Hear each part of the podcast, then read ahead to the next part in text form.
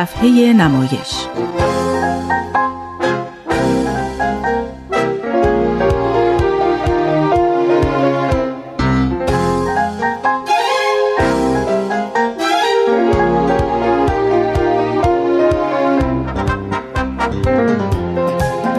درود بر شما همراهان عزیز. به صفحه نمایش خوش آمدید. برنامه ای که نمایش نام نویسان ایرانی رو معرفی می‌کنه هر هفته یکی از آثار اونها رو به شکل نمایش رادیویی به شما تقدیم می‌کنه. هفته گذشته بخش اول سرگذشت حسن مقدم نویسنده مترجم و نمایشنامه نویس رو شنیدید و قسمت اول نمایشنامه جعفرخان از فرنگ آمده توسط همکارانم به شما ارائه شد. امروز سرگذشت حسن مقدم و نمایشنامه جعفرخان رو به پایان می‌بریم. دوستان لطفا با من آزاده جاوید همراه باشید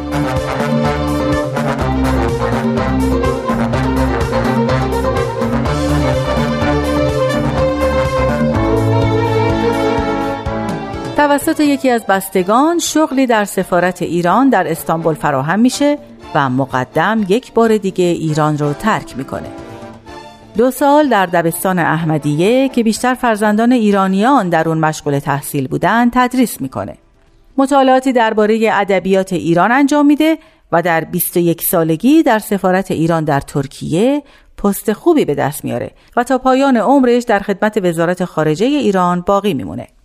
در استانبول به عنوان سردبیر و نویسنده بخش فرانسه با مجله ادبی پارس همکاری می‌کنه. این مجله به دو زبان فارسی و فرانسه چاپ می شد. در همین دوران اولین داستانش با عنوان هندوانه رو در سال 1295 در استانبول منتشر کرد. مقدم با زبانهای آلمانی، فرانسه و حتی ابری و یونانی آشنایی داشت و گهگاه مقالاتش در مرکوری دو فرانس و لوموند چاپ می شد. حسن مقدم تونست سراسر اروپا و قسمتی از آسیا و آفریقا رو سفر کنه. و دیده ها و شنیده هاش رو به زبان فرانسه در دفتر خاطراتش بنویسه. آرام و قرار نداشت و به طور مرتب در حال تحقیق و مطالعه بود. در زمینه فولکلور ایران و امثال و حکم و افسانه های آمیانه هم تحقیقات فراوانی کرد که بعضی از اونها در نشریات شرق شناسی فرانسه چاپ و منتشر شد. پس از اون که حکومت پهلوی جایگزین قاجار شد مقدم طی حکمی برای خدمت در سفارت ایران در مصر به قاهره رفت سرزمینی با تمدن باستانی که برای او بسیار پر رمز و راز بود مقدم به جز ساعتی که به انجام وظایف و امور اداری مشغول بود بیشتر اوقاتش را صرف تحقیق، مطالعه و دیدن آثار باستانی می کرد. در طی سالهایی که حسن مقدم در مصر بود توریست های بسیاری برای دیدار اماکن باستانی به اون کشور می رفتن. به ویژه که همون اوقات بود که مقبره یکی از فرائنه به نام توتان خامون کشف شده بود و علاقمندان رو به سوی مصر می کشند. شایع شده بود که این آرامگاه مقدسه و هر کس وارد بشه نفرین فرائنه زندگیش رو به خطر میندازه. این شایعات برای مقدم که دشمن خرافات بود کوچکترین اهمیتی نداشت. یک روز برای دیدن مقبره به اونجا رفت و های بسیاری هم گرفت و یادداشتهایی هم نوشت. خوشحال بود که دست به یک عمل جسورانه زده. حسن مقدم بعدها در خاطراتش نوشت از مقبره که بیرون می آمدم احساس غرور می کردم چون دچار هیچ حادثه ای نشده بودم. بسیاری از دوستان مصری از اینکه چنین تصمیم جسورانه ای را گرفتم و به آن عمل کردم مرا شماتت کردند. ولی با ریشخند به آنان می گفتم که دیدید هیچ اتفاقی نیفتاد؟ اما داستان به این سادگی نبود. گویا سرنوشت برای من رقم دیگری زده بود.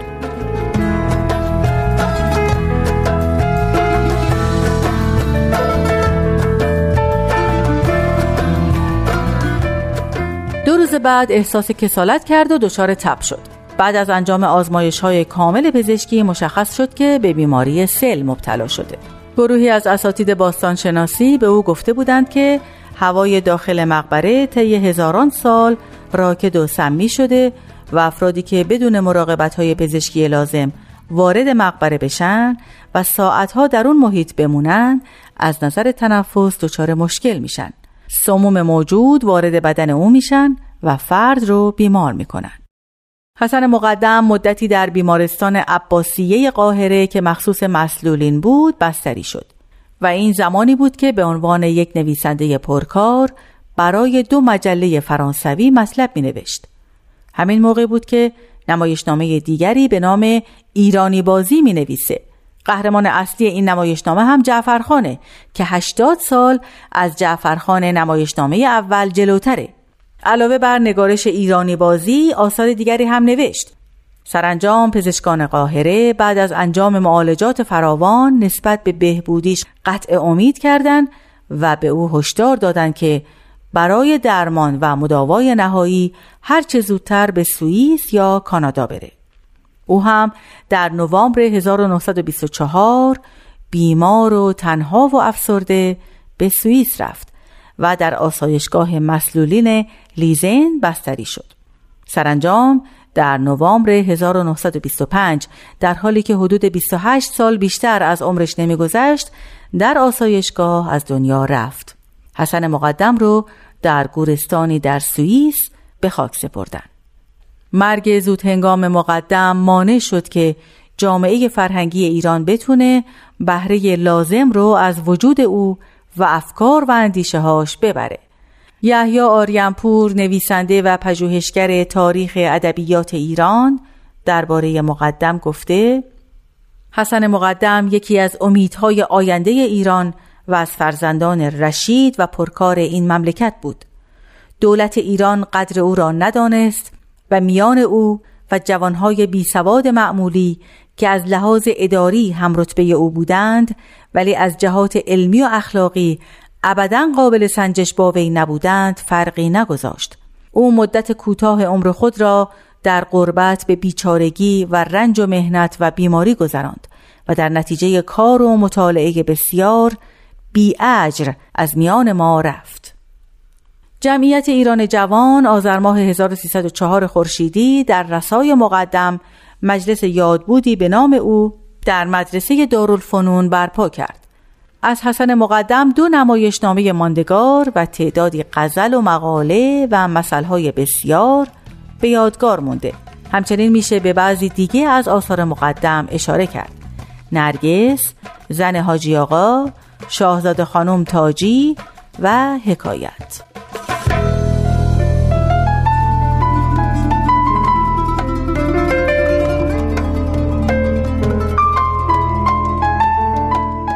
خب دوستان وقت اون رسیده که به بخشی از نمایشنامه جعفرخان از فرنگ آمده نوشته حسن مقدم توجه کنید که همکارانم براتون اجرا می‌کنن.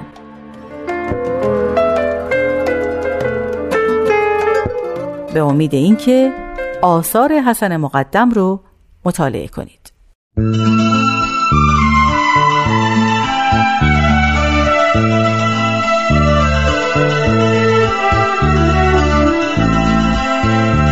جعفرخان از فرنگ آمده.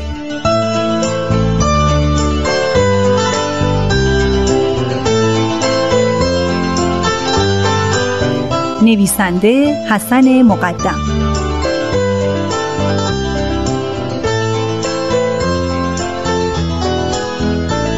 کارگردان آزاده جاوید.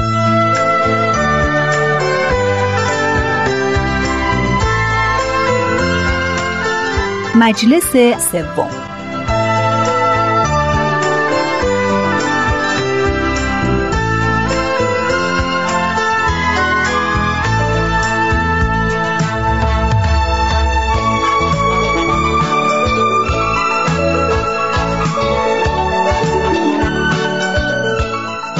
هفته گذشته شنیدید که جعفرخان پس از سالها تحصیل و اقامت در فرانسه به ایران بازگشت. اما میان او و خانواده سنتی و تا حد زیادی خرافاتیش آنقدر فاصله است که هیچ تفاهمی به وجود نمی آید.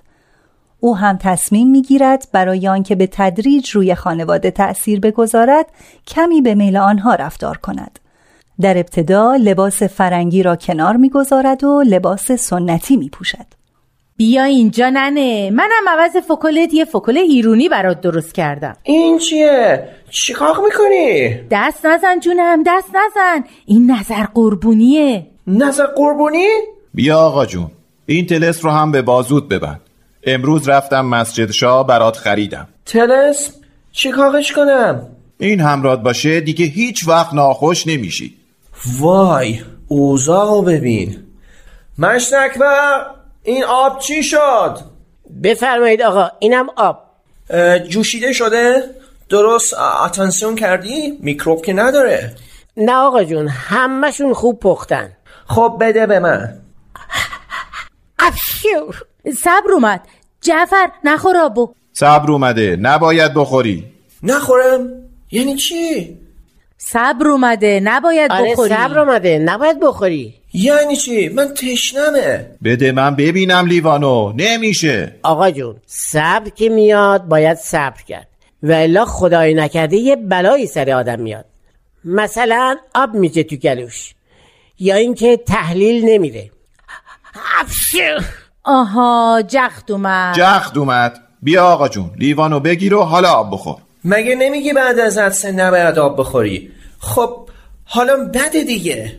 نه قربونت برم. اون وقت صبر بود. حالا جخته.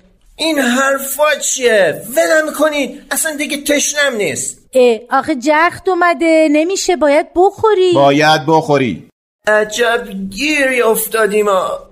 خلاصه همگی با هم جعفر را در میان می‌گیرند و به زور به او آب میخورانند. دایی بعد از آن همه را بیرون می کند تا با جعفر درباره عروسیش صحبت کند. جعفر نمی‌خواهد زیر بار برود.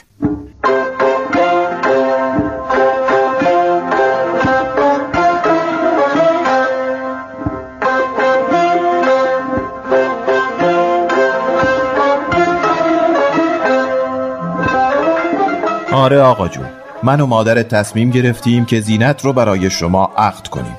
تصمیم گرفتید. گران مرسی.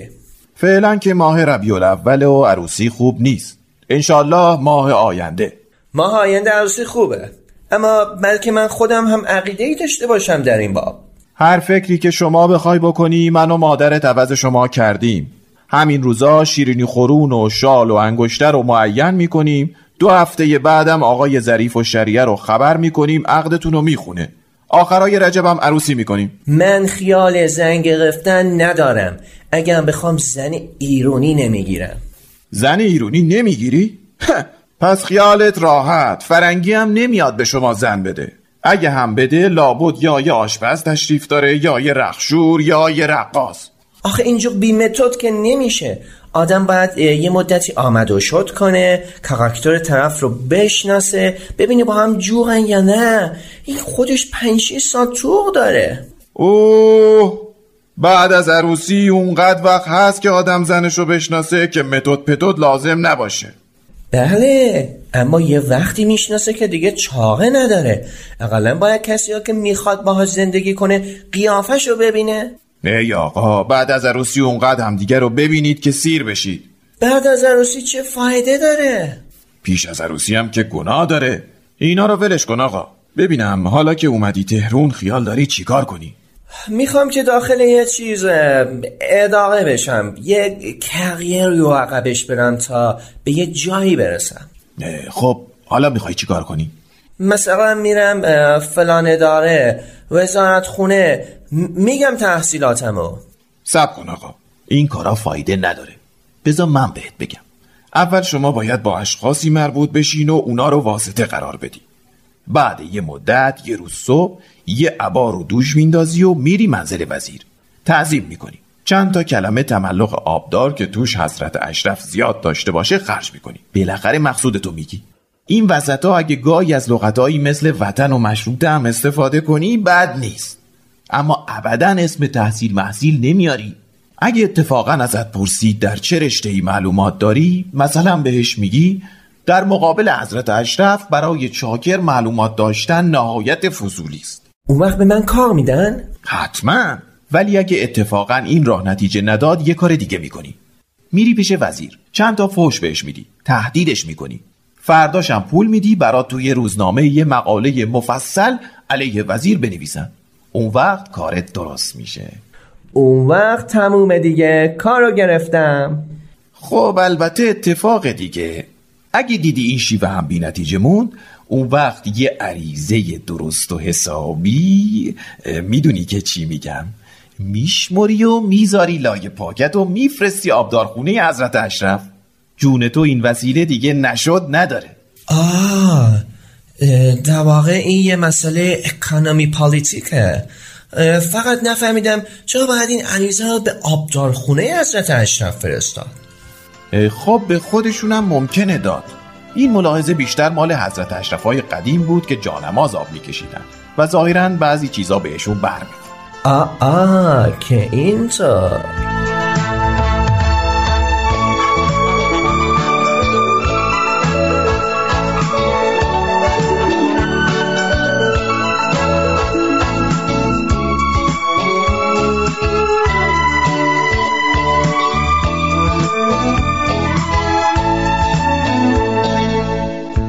درگیری های جعفرخان از فرنگ برگشته با خانوادهش تمامی ندارد. او که تصمیم گرفته به حمام برود در کمال ناباوری با مخالفت اهل خانه روبرو می شود مشتک بر اون تقویم رو بده ببینم امروز همون ساعت داره یا نه. چشم آقا. بله؟ بفرمایید آقا. امروز سهشنبه چهار ساعت و سی و دو دقیقه و هفده ثانیه از روز گذشته قمر داخل اقرب می شود. کودک به گهوار نهادن، نو بریدن، دندان کشیدن، هجامت نیک است بنای مسجد، ملاقات بزرگان، عقد کردن، نکاح، ختنه کردن فرزند، ماهی گرفتن مناسب است. هدیه دادن، کتک خوردن، دخول کشتی، شرب مسهل، استهمام نشاید شنیدی آقا جون؟ استهمام نشاید خوب نیست امروز بری همون چطور خوب نیست؟ من برم حمام تمیز بشم بعد کاریه؟ جمعه برو آقا جون جمعه ساعت داره آره ننه صبر کن تا جمعه ثوابم داره ول کنید بابا برم همون والا ثوابشم بیشتره ساعت نداره ساعت, ساعت نداره. نداره. نمیشه. نمیشه عجب اوضاعیه. آخه جمعه هم نمیشه. باید برم تجریش ویزیت مرتزا خان. تجریش؟ اما روز جمعه مسافرت چندون تعریفی نداره؟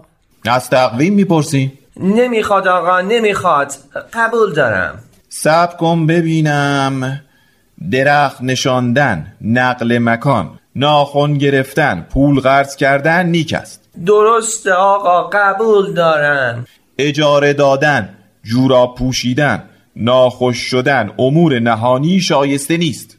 بس آقا سرم رفت. خیار پوست کردن خندیدن سرتراشیدن رشوه گرفتن مناسب است. غلط کردم غلط کردم. تعدیه قروز ملاقات اکابر مسافرت خشکی نشاید. فهمیدی؟ نشاید نشاید. بسیار خوب. مسافرت خشکی نخواهم کرد. خدایا چه کار کنم از دست اینها؟